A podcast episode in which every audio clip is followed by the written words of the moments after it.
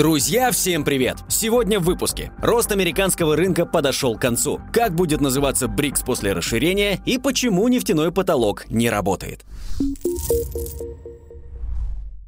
БРИКС расширяется. На этой неделе с 22 по 24 августа в крупнейшем городе Южноафриканской республики Йоханнесбурге прошел 15-й саммит БРИКС. В мероприятии приняли участие лидеры всех государств пятерки, а также представители более 40 глав государств и правительств, в основном с африканского континента. Главная новость слета БРИКС – принятие документа о принципах расширения группы. Это значит, что БРИКС в том виде, как сейчас, существовать больше не будет, но название организации останется прежним. В состав клуба клуба приняли сразу шесть стран – Аргентину, Египет, Иран, Объединенные Арабские Эмираты, Саудовскую Аравию и Эфиопию. Страны обладают не просто относительно большим объемом экономики, но и являются лидерами в своих регионах. Особенно интересны здесь планы Саудовской Аравии, которую называют ключевым союзником США на Ближнем Востоке. Все страны были выбраны исходя из их географического положения. Кроме того, предпочтение давалось государствам, которые входят в большую двадцатку. Официально они присоединятся к Альянсу с 1 января 2024 года года. Теперь БРИКС контролирует 37% мирового ВВП. На долю этого объединения будет приходиться 30% общей площади суши и более 40% населения Земли, а также 17% мирового золотого запаса. Для сравнения, в странах Большой Семерки проживает 10% населения планеты. Они занимают 16% территории суши и почти 50% золотого запаса. Согласно прогнозу Bloomberg, на расширенный БРИКС к 2040 году будет приходиться 44% мировой экономики, что намного превысит прогнозируемую долю ВВП G7 в 21%. По мнению Bloomberg Economics, такого рода отход от возглавляемой Западом экономической системы, вероятно, приведет к совершенно иному типу глобального порядка. Так что для амбиций у БРИКС есть все основания. И это далеко не предел. Напомним, что ранее заявки на вступление в БРИКС подавали 23 страны из Африки, Азии, Латинской Америки и Ближнего Востока. Президент ЮАР сообщил, что расширение БРИКС не ограничится одной фазой, и за ней последуют другие. В перспективе число членов объединения может превысить 50. Удивительно, что так много стран хотят присоединиться к БРИКС. Это показывает особую роль объединения в современном мире, заявила министр иностранных дел Южноафриканской республики Наледи Пандор. Главным заинтересованным лицом включения новых членов СМИ называют Китай, объясняя это желанием Пекина усилить влияние группы в мире в противовес США и их союзникам. Китай планирует сделать из БРИКС геополитического соперника G7, пишет газета The Financial Times. По информации издания, КНР подталкивает блок развивающихся рынков стран БРИКС к полноценному соперничеству с G7. Если мы расширим БРИКС, чтобы он отвечал за долю мирового ВВП, как G7, тогда наш общий голос в мире станет сильнее. Приводит Financial Times слова анонимного по традиции представителя Китая. И ведь не поспоришь. Итак, один из двух стратегических вопросов закрыт. Расширение состоялось и будет продолжаться дальше. Осталось разобраться с созданием новой валюты. Первым шагом будет рассмотрение возможности запуска платежных инструментов и платформ на основании национальных валют. Лидеры БРИКС уже поручили министрам финансов и центральным банкам изучить этот вопрос и отчитаться перед лидерами БРИКС. Также страны БРИКС обсудили создание собственной валюты как альтернативу американскому доллару, чтобы исключить его невыгодное доминирование в мире. Предполагается, что единая расчетная единица стран блока БРИКС будет безналичной и наднациональной, а значит странам не придется отказываться от своих национальных валют, как это было при появлении в обращении евро. Однако, по мнению экспертов, разработка единой валюты потребует времени и средств на реализацию. Новому банку развития потребуется нарастить инвестиционный портфель, которым будет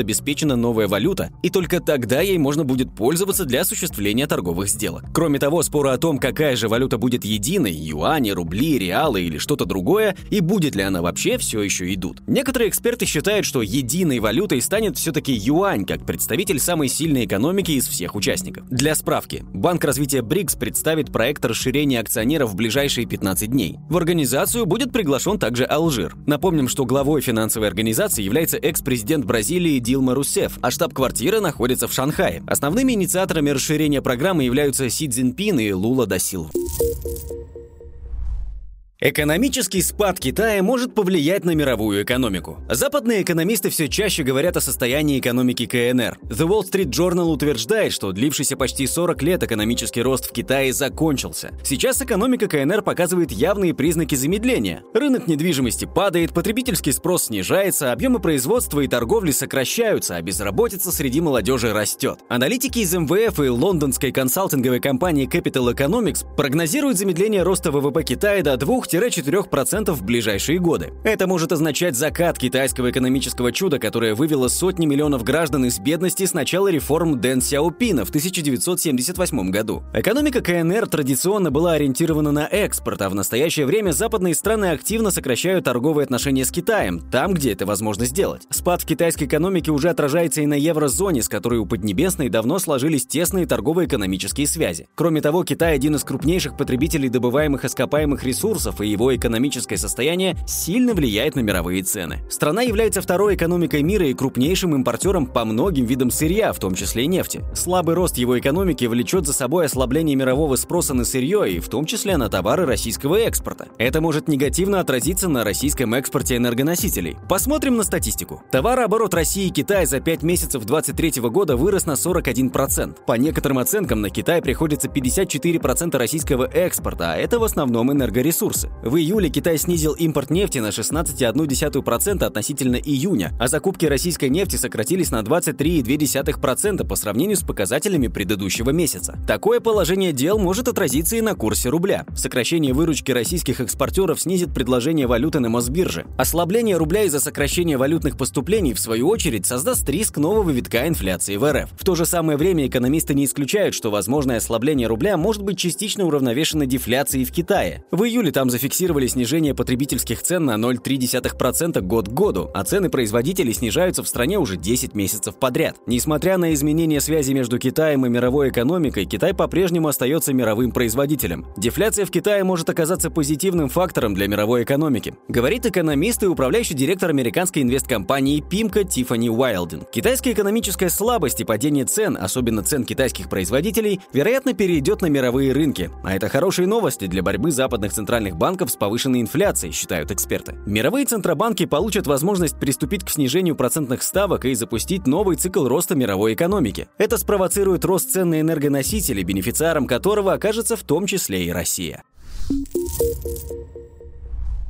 На Уолл-стрит заявили об окончании золотого века инвестирования. Агрессивное ужесточение денежно-кредитной политики ФРС США, которое началось в прошлом году, положило конец золотому веку инвестирования, пишет Bloomberg. Последние 40 лет были золотым веком инвестирования. Я не думаю, что в ближайшие 10 или 20 лет мы будем иметь такую возможность. Если оглянуться назад, мы пережили 40-летний период времени, когда ставки были низкими. Я думаю, что этот период времени уже прошел, заявил председатель инвестиционной фирмы Evercore Ральф Шлоссштейн в интервью для Bloomberg. По мнению аналитиков, теперь получить прибыль на рынке будет намного сложнее, так как ставки будут оставаться высокими еще в течение долгого времени. В прошлом месяце опрос CNBC показал, что большинство стратегов крупнейших инвестиционных банков не ждут роста от рынка акций США в ближайшие 6 месяцев. По мнению экспертов, ключевой индекс S&P 500 встретит Новый год намного ниже текущих уровней. Напомним, что на последнем заседании в июле ФРС подняла ставку по федеральным фондам на 25 базисных пунктов до 5,5% годовых, что стало максимумом с начала 2001 года года. Рынок тогда был уверен, что это последнее повышение в текущем цикле ужесточения денежно-кредитной политики. Однако опубликованный в августе протокол июльского заседания показал, что говорить о пересмотре денежно-кредитной политики пока рано. ФРС допускает дальнейший рост ставки, если ситуация с ростом цен не улучшится. А это значит, старые проблемы в ближайшие месяцы не только не исчезнут, но могут и усугубиться. По мнению экспертов, август может стать худшим месяцем в 2023 году для ключевого индекса S&P 500, который снижается уже третью неделю подряд из-за резкого роста доходности облигаций. Несмотря на то, то, что ФРС замедлила темпы повышения процентных ставок в этом году на фоне ослабления инфляции в США, доходность десятилетних казначейских облигаций подскочила в этом месяце до самого высокого уровня с 2007 года. Рынки закладывают дальнейшее повышение ставок. Кроме того, инвесторы опасаются того, что Федеральная резервная система будет держать процентные ставки повышенными дольше, чем хотелось бы. А это всегда оказывает давление на рынок акций, так как инвесторы уходят из рискованных активов. Тем временем госдолг США продолжает расти в геометрической прогрессии. Казначейство США увеличило выпуск долговых обязательств обязательств, который продлится еще несколько кварталов. Инвесторы обеспокоены тем, что высокие ставки еще больше увеличат и без того огромный дефицит бюджета, так как обслуживать долги станет еще дороже. Крупные рейтинговые агентства тоже обещают проблемы. На этой неделе агентство S&P Global Ratings понизило кредитные рейтинги и ухудшило прогнозы для нескольких банков США. Две недели назад рейтинги американских банков начало понижать агентство Moody's, а в июне рейтинговое агентство Fitch Rating неожиданно понизило суверенный кредитный рейтинг Америки с AA до AA-.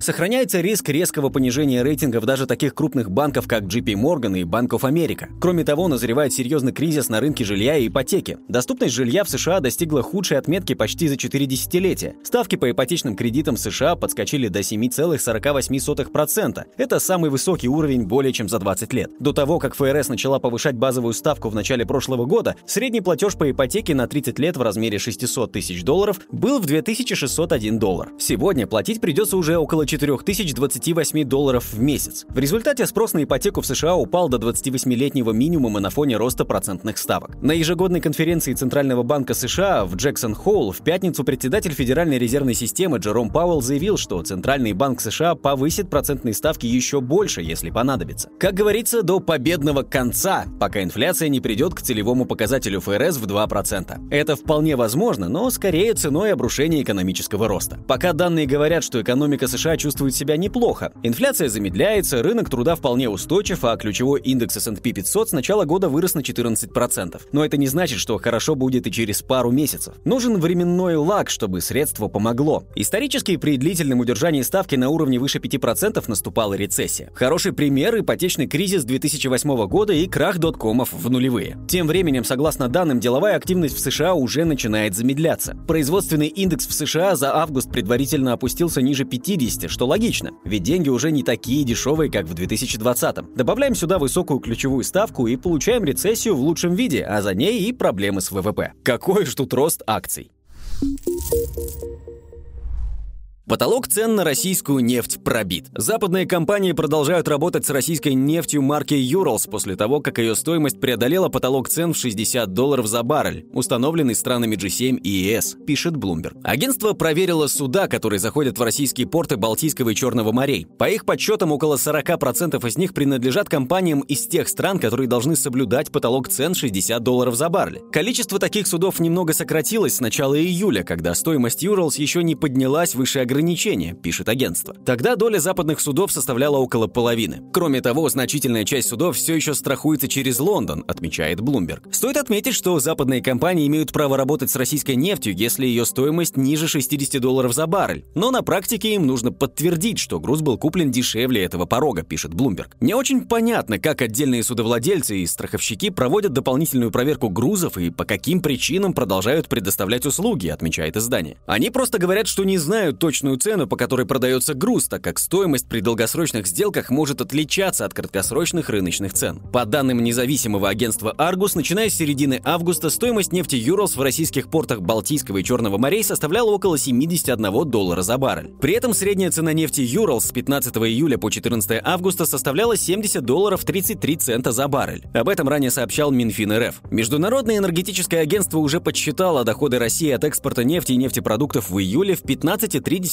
миллиарда долларов, что является максимумом за предыдущие месяцы 2023 года. По мнению экспертов, цена Юралс растет, потому что российская нефтяная индустрия и смежные ей отрасли, перевозка и страхование, постепенно приспосабливаются к новым реалиям. Компании научились в новых условиях оформлять все бумаги и нашли способы избегать рисков. Также сокращение дисконта нефти Юралс относительно бренд стало возможным за счет того, что около 90% всей российской нефти теперь экспортируется в Индию и Китай. Этим странам выгодно закупать российское сырье, так как оно идет не только на внутреннее потребление, но и на пополнение запасов, а также на переработку и последующие поставки в страны ЕС. Однако значительная часть прибыли от продажи энергоносителей теперь остается у ключевых покупателей, а не у российских компаний, как было раньше. Кроме того, ценам на нефть оказало значительную поддержку и решение стран ОПЕК плюс дополнительно сократить добычу и поставки нефти. При этом, как сообщают западные СМИ, администрация США не собирается применять жестких мер. В условиях роста цен на эталонный бренд это может спровоцировать снижение поставок российской нефти и создать создать эффект еще большего дефицита, что было бы для американцев рискованной стратегией, потому что таким образом можно обвалить поставки нефти в мире. На данный момент у США сложилась непростая ситуация со стратегическим нефтяным запасом, серьезно сократившимся из-за интервенции в последний год. Если судовладельцы будут вынуждены отказаться от контрактов с Россией, нефти у США может и не хватить. Напомним, что в стратегических резервах США на начало августа находилось 346,76 миллиона баррелей нефти, почти на треть меньше, чем год назад. Запасы снизились после того, того, как в прошлом году США выпустили на рынок 180 миллионов баррелей для стабилизации цен на топливо. В качестве вывода Bloomberg отмечает, что потолок цен, установленный западными странами, на практике работает плохо.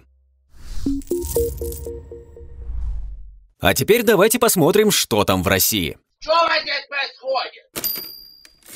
Путин призвал правительство и ЦБ контролировать отток капитала. Правительству и Банку РФ необходимо активнее использовать инструменты, чтобы снизить волатильность на финансовом рынке, в том числе контролировать отток капитала, сказал президент Владимир Путин на заседании Совета по стратегическому развитию и нацпроектам. По его словам, волатильность на рынках значительно выросла за последние месяцы, и эти колебания затрудняют инвестиционные решения со стороны бизнеса, предприятий и населения. Неделю назад доллар вырос до 101 рубля, а еще 1 августа он стоил 91. Властям пришлось пришлось принимать неожиданные меры. Во-первых, до конца 2023 года регулятор повысил ключевую ставку до 12%, а во-вторых, ЦБ приостановил покупку валюты согласно бюджетному правилу. Кроме того, правительство договорилось с экспортерами о больших продажах валютной выручки. Однако доллар по-прежнему вызывающе дорогой. Он стоит больше 94 рублей.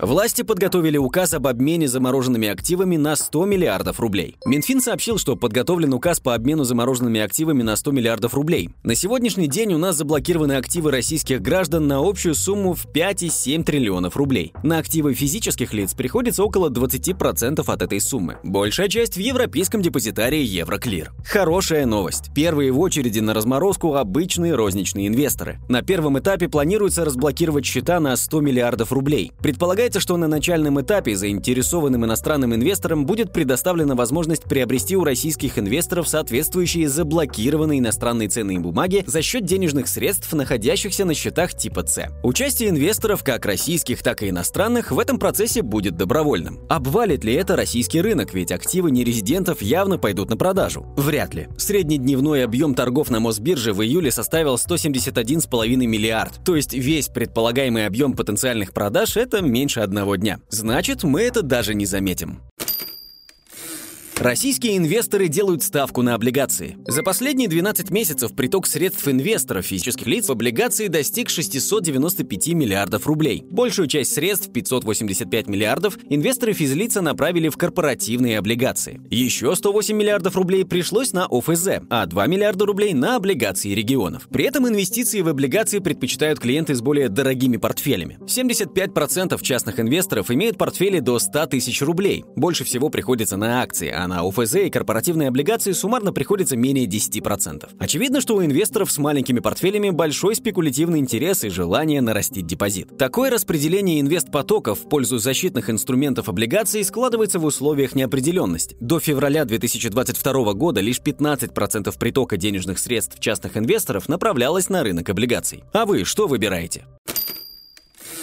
США нарастили закупку урана у России до максимальных показателей. США в первом полугодии купили у России 416 тонн урана, что в 2,2 раза больше, чем за аналогичный период прошлого года, и максимум с 2005 года. Расчеты составлены на основе данных американской статслужбы. В последний раз такие значения фиксировались в 2005 году, когда в США завезли 418 тонн топлива из России. За поставленный российский уран США заплатили 695,5 миллиона долларов, что стало максимальным значением с 2002 года. За год стоимость поставок увеличилась в 2,5 раза, а доля выросла на 13 процентных пунктов до 32%. Как говорится, война войной, а бизнес идет по расписанию.